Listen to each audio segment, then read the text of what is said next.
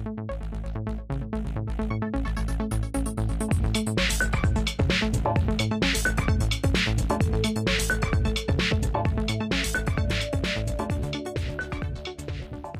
back to another edition of On the Record, the Daily Iowan's weekly news podcast where we break down the paper's top headlines from the week. I'm your host and co producer, Eleanor Hildebrandt, and I'm here with our co producer, Hailey Marx. On today's episode, we have three special guests. We will be chatting with Daily Iowan news editor Rylee Wilson and managing digital editor Kelsey Harrell. I will also be switching sides of the mic this week to chat about my profile of the newest student regent. Whether in the car, at home, or in the classroom, we'd like to welcome you to this May 7th edition of On the Record. I'm Hailey Marx, On the Record's co producer, and here are this week's headlines. On Wednesday, the Daily Iowan reported on one new case of COVID 19 on the University of Iowa's campus. As of May 5th, one additional student and no employees self reported cases of COVID 19 since Monday, May 3rd. As of Wednesday, there have been nearly 3,674 positive coronavirus cases since the 2020 2021 academic year began. This was last week of regular classes for the 2020-2021 academic year, which will end on Friday, May 14th. On Monday's print edition, the DI covered four activist groups from Iowa City and the University of Iowa hosting a Bye Bye Bruce event on Friday to celebrate the ending of current UI President Bruce Harreld's term. The groups also made demands for the newly selected President Barbara Wilson. More than 100 higher education institutions in the U.S. will require students to receive the COVID 19 vaccination for the fall semester, but Iowa's public universities will not be among them. While the State Board of Regents will not mandate the vaccine, it is strongly encouraging students to get the vaccine before returning to campus. On Tuesday, the Daily Iowan reported on the Iowa Department of Public Health identified two cases of the India variant of COVID 19 in Iowa. In an email to participants, the UI announced that based on project attendance for the first ever celebration of graduates at Kinnick Stadium, the UI 2021 graduates can now bring up to six guests to the event. In Wednesday's print paper, the Daily Iowan wrote a story about a provision in President Joe Biden's American Rescue Plan of 2021 that makes federal student loan forgiveness tax free until 2025. The provision won't have a significant impact on students with relatively new loans, but could prove more beneficial if Biden directly cancels student loans in future legislation. Iowa City walked in solidarity with the Meskwaki Nation to raise awareness for missing and murdered Indigenous women on Wednesday. The walk aimed to bring attention to the national violence disparities against Native women as a part of Missing and Murdered Indigenous Women Awareness Day. On Thursday, the DI reported on UI administrators citing leadership transitions and pandemic turmoil as reasons to forego searches and allow the appointment of internal candidates to permanent positions this spring. Provost Kevin Kregel, College of Liberal Arts and Sciences Dean Sarah Sanders, and Executive Officer of Diversity, Equity, and Inclusion Liz Tovar were among these appointments. And this week, the Daily Iowan covered three forums for the new Associate Provost of Graduate and Professional Education and Dean of the Graduate College. The search was conducted internally after current Dean John Keller announced in March that he would step down by the end of July. The appointment for the next Associate Provost and Dean is anticipated by July 1st. You can read all these stories and more in the Daily Iowan's print editions on Mondays and Wednesdays or online anytime at dailyiowan.com. The University of Iowa has a new president. On Friday, Barbara Wilson was selected as the 22nd president of the UI and will begin her term in July. One of the Daily Iowans news editors, Rylee Wilson, covered her selection and the press conference where Wilson and the State Board of Regents spoke about the decision. Welcome to the studio, Rylee. We are delighted to have you on today. How are you? I'm good. I'm looking forward to summer break. Yes, it's a very, very needed break from this year. You also were able to attend the press conference where Wilson and members of the State Board of Regents spoke about the selection of the new president and it being Barbara Wilson. What did she have to say about her plans for the next five years as she steps into this role? Well, she didn't really outline her five year plan at the press conference, but I did ask her about what she wanted to do in her first year. And what she emphasized she wants to do a lot when she gets started is meet as many people as possible so she talked about students, faculty, staff, um, but also talking with administrators um, and legislators in the state. There have been a lot of kind of contentious bills in the state legislature this year, eliminating tenure and kind of talking about free speech on campus. So she talked about getting started building those relationships, you know, in the state house, and then also about meeting people in the community um, in Iowa City, kind of talking with those people who maybe aren't students or don't work for the university but are still impacted impacted by the leadership there. Um, and she also talked about taking a hard look and kind of familiarizing herself with what the strategic plan is at the university right now.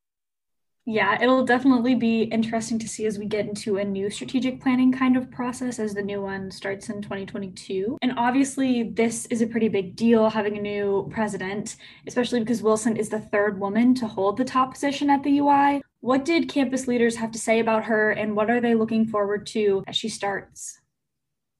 Overall, Wilson was a really popular choice.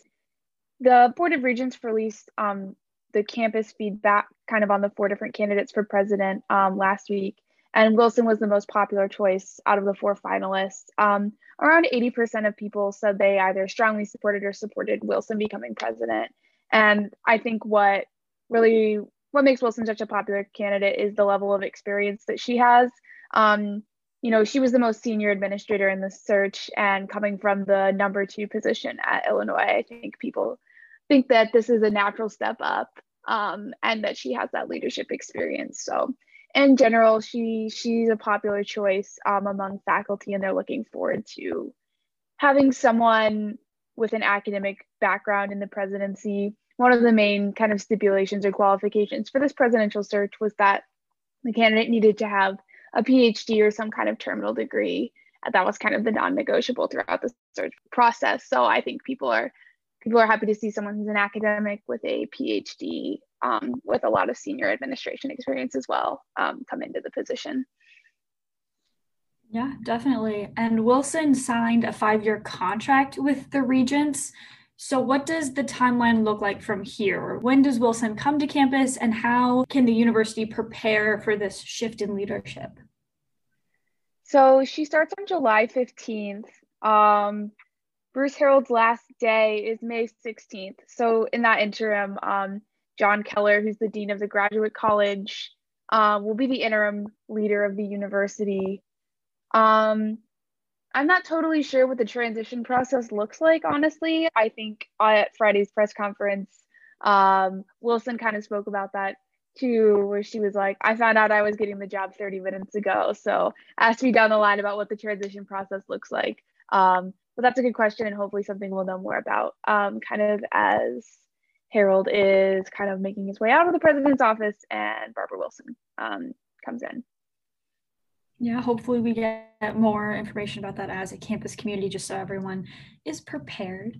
And prior to her selection, as you kind of mentioned, Barbara Wilson has served as the executive vice president and vice president for academic affairs at the University of Illinois Systems for a few years. Did she have any plans to lean on her past positions as she moves to Iowa to look for some direction in decision making? Yeah, so she talked a lot through her campus visit and even in the press conference, kind of about how her experience um, at the University of Illinois system would translate here.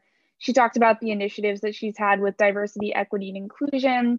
One of her big focuses is she talks about how do we teach, you know, diversity, equity, and inclusion to first year students the moment that they step on campus. She's been implementing that kind of education in Illinois, and that's something she talked about here. She's talked about retaining more women um, and people of color on faculty at Illinois and kind of how she wants to bring those processes promoting more women, more people of color to positions of leadership in faculty. And she's talked about she talked about what her initiatives keeping you know graduates of the University of Illinois in the state. Um, that's a similar issue in Iowa where a lot of graduates of the university will leave the state. So she's talking about kind of using that experience to get convincing students about employment opportunities within the state. Um, and she talks a lot about students um, throughout her career. She said she's been very student focused and that what she misses in her system role is talking with students. So she says what she wants to get back to it at Iowa is is getting to know students better and having those connections with them. Yeah, well, it'll be an exciting new president to to follow and to see everything that changes under a shift of leadership. But thank you so much for coming on the podcast this week, Rylee. We can't wait to read more of your reporting in the DI. Great. Thanks for having me. Managing digital editor Kelsey Harrell wrote a project about the education options in the state of Iowa for deaf and hard of hearing students. Welcome, Kelsey. We're excited to have you on this edition of the podcast. How's everything going?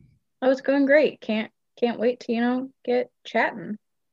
Yes, we're very excited to have you. And this week you wrote about deaf and hard of hearing education in Iowa. What are the options for these students in the state when it comes to their schooling? Yeah, they have multiple options. The first is they always have the option to stay in their home school district. Um, the school districts in this in the state uh, should all have resources available for deaf and hard of hearing students. If they need an interpreter, they should be able to access one. Um, some students wear hearing aids to help them in class, uh, that kind of stuff, one on one instruction. They have, uh, it should be outlined in an educational plan, um, usually in an IEP or a 504 plan. So that's just to make sure that these students get the resources they need um, so they can really go anywhere but there is a school in the state of Iowa in Council Bluffs, um, the Iowa School for the Deaf. It's a pretty small school, um, less than 100 students go there, um, and it's entirely for deaf and hard of hearing students. It has to be outlined in an IEP um, plan that they need the resources at the School for the Deaf. Um, and classes are taught entirely in ASL, um, which is American Sign Language and then there's also English. Uh, so some teachers will write uh, write in English because um, there's no there's not quite a written equivalent of American Sign Language, so they write in English. Um, some students are uh, oral and do speak, um, so sometimes spoken English will be used in classrooms, but for the most part, it's um, American Sign Language, and that's how those students learn. They're bilingual at the school. Yeah, and can you tell us a little bit about the different obstacles that deaf and hard of hearing students face or the barriers that are present in either option they have in their education in Iowa?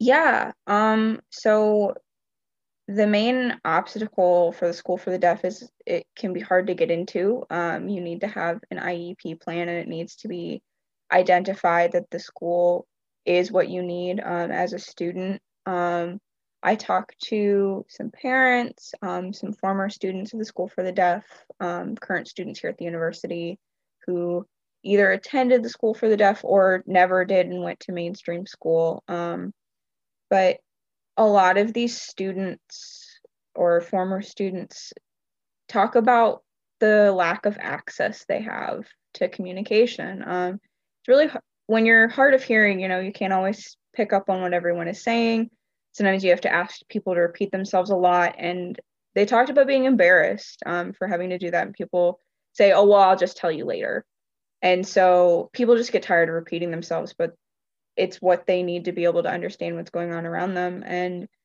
people who i've talked to who are deaf um, say they're they miss out on those conversations you can't make connections with people when the way to have a conversation for you is you sign to an, an interpreter and the interpreter speaks um, and translates what you say.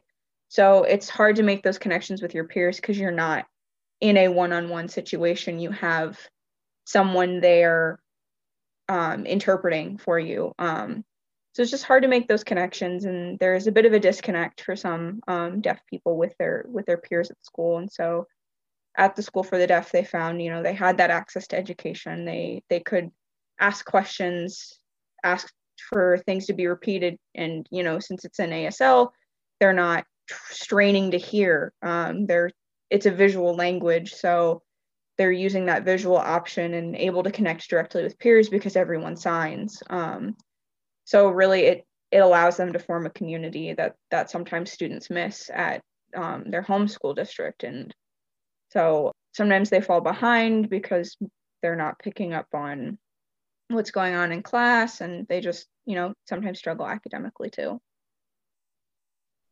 Yeah definitely. And for the story you also you mentioned some of the people that you spoke with but you also spoke with a few deaf professors who teach american sign language in iowa city and in the cedar rapids johnson county area what did they have to say about their experiences in iowa and in the higher education system within the state yeah, um, so one of the professors I interviewed um, is Bob Vizzini. Uh, he was actually my ASL professor for ASL 4. Um, and so he mentioned a lot about, um, so he has, he's taught here in Iowa, um, but he's originally from Pennsylvania. So he told me about um, when he was growing up and the lack of access that he had, and that kind of influenced him to be a teacher eventually. Um, so he just mentioned that sometimes it's been hard for him to find a good interpreter. Iowa doesn't have as strict of licensing um, requirements as other states. Um, so sometimes a deaf person does end up with an interpreter that might not be as fluent as the in the language as they should be. Um, so he said that he's struggled sometimes getting good interpreters. And parent he said parents don't always know what options their kids have um, for education and so that's something that he has been working to you know advocate for these students in the state but you know he mentioned a lot about um, taking asl teaching asl classes in college you know there's a lot of different people taking it for different reasons um, not everyone takes it because they're deaf or hard of hearing they take it because they need a world language credit. Um, that's why I took it. Um, but it really teaches about deaf culture. So it really educates um, people on, you know, what what this culture looks like because it is its own culture um, with their own cultural norms and, um, you know, different type of like traditions. And I also spoke to Julia Rabe. She is what's called a CODA, um, child of a deaf adult. So her dad is deaf um, so she grew up uh, learning how to sign. Um, and so she signs to communicate with her dad. And that's what influenced her to go into deaf education um, and eventually get a doctorate. Um, and so she taught at the uh, lower ed level for a while, um, but she felt like she was functioning more as an interpreter um, than a teacher sometimes. I'm, you know, she was working one on one with her students, of course, because she can sign but in other classrooms she felt like she was functioning as an interpreter um, and some other teachers just they just didn't know how to communicate with the students directly. And so she was just very frustrated about that. So she ended up leaving lower education got her doctorate and now she teaches american sign language at kirkwood community college. Um, and so she's a very big advocate of making sure kids in elementary schools and middle schools and high schools have ad- have access to you know people who know how to sign people who know how to work directly with them. And um, she said that it's sometimes just frustrating to know that these kids might not be getting the access to information that they need. Yeah for sure. And you you mentioned this earlier. You spoke with the parents of a hard of hearing child Janet and Matt Jurgens, and after going through the process of finding the best educational options for their child, Nicole, what did Matt and Janet have to say about advocating for deaf and hard of hearing students in Iowa? Yeah, so it was a really long process to get Nicole into the school for the deaf. At first, they told her that she couldn't go. Um, I believe it was her IEP didn't outline that she needed it. Um, and but she eventually did get to go to the school for the deaf. Um, and they really just saw her flourish in the environment. Um, you know, she made the honor roll, she's class president. Um, she once she got that access to information and communication and she was directly communicating with peers, she was connecting with people, it really kind of changed her mood. And so her parents, after being through that process, um, have really seen the importance in advocating for deaf and hard of hearing kids in the state um, and making sure that parents know what their options are and that there are options for them. So, Matt, uh, her dad actually mentioned that he talks to a lot of state legislators and um, local um, people in local government in their area. And he really has started advocating for um, making sure kids can go to the school for the deaf if they need if they need that option. Um, so he's been very big in uh, you know, getting involved with how to pass legislation at the state level to make things easier. Yeah, that's pretty cool. Well, thank you so much for being on the podcast today, Kelsey, and sharing your story with us. Yeah, thanks for having me. Finally, we have Daily Iowan News reporter Eleanor Hildebrandt here to talk about the newest student member of the State Board of Regents. Welcome, Eleanor. We're excited to have you on the podcast as a guest today. How has your week been? It's been good. I'm excited to be on. Yeah, so excited to have you on this side. Uh, and you've been staying pretty busy covering all things higher education. And this week, three states' Board of Regents were confirmed by the Iowa legislator, one of which is a University of Iowa student. Can you tell us a little more about this position and the student who will be taking the seat this month?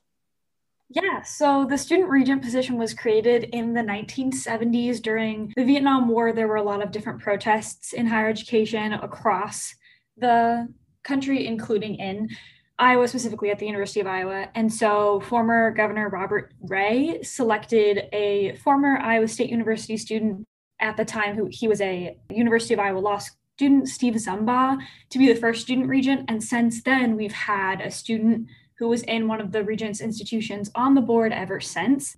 And we've had Zach Least from Iowa State University on the board for a few years now, but he has resigned his position. He's ending his term since he's graduating this spring. And Abigail or Abby Crow was selected by Iowa Governor Kim Reynolds. She appointed her, and last week, at the end of the week, she was confirmed by the Iowa Senate, which you need a two thirds vote of support. And she was appointed alongside the reappointment of board president Mike Richards and Greta Rouse, who was a former student regent, and Abby will be the fifth Hawkeye to be a student regent while at the University of Iowa, and she'll be the 13th student regent ever, which is very exciting.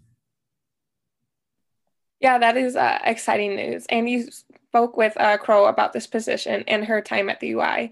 And what has she done at the university in the past two years?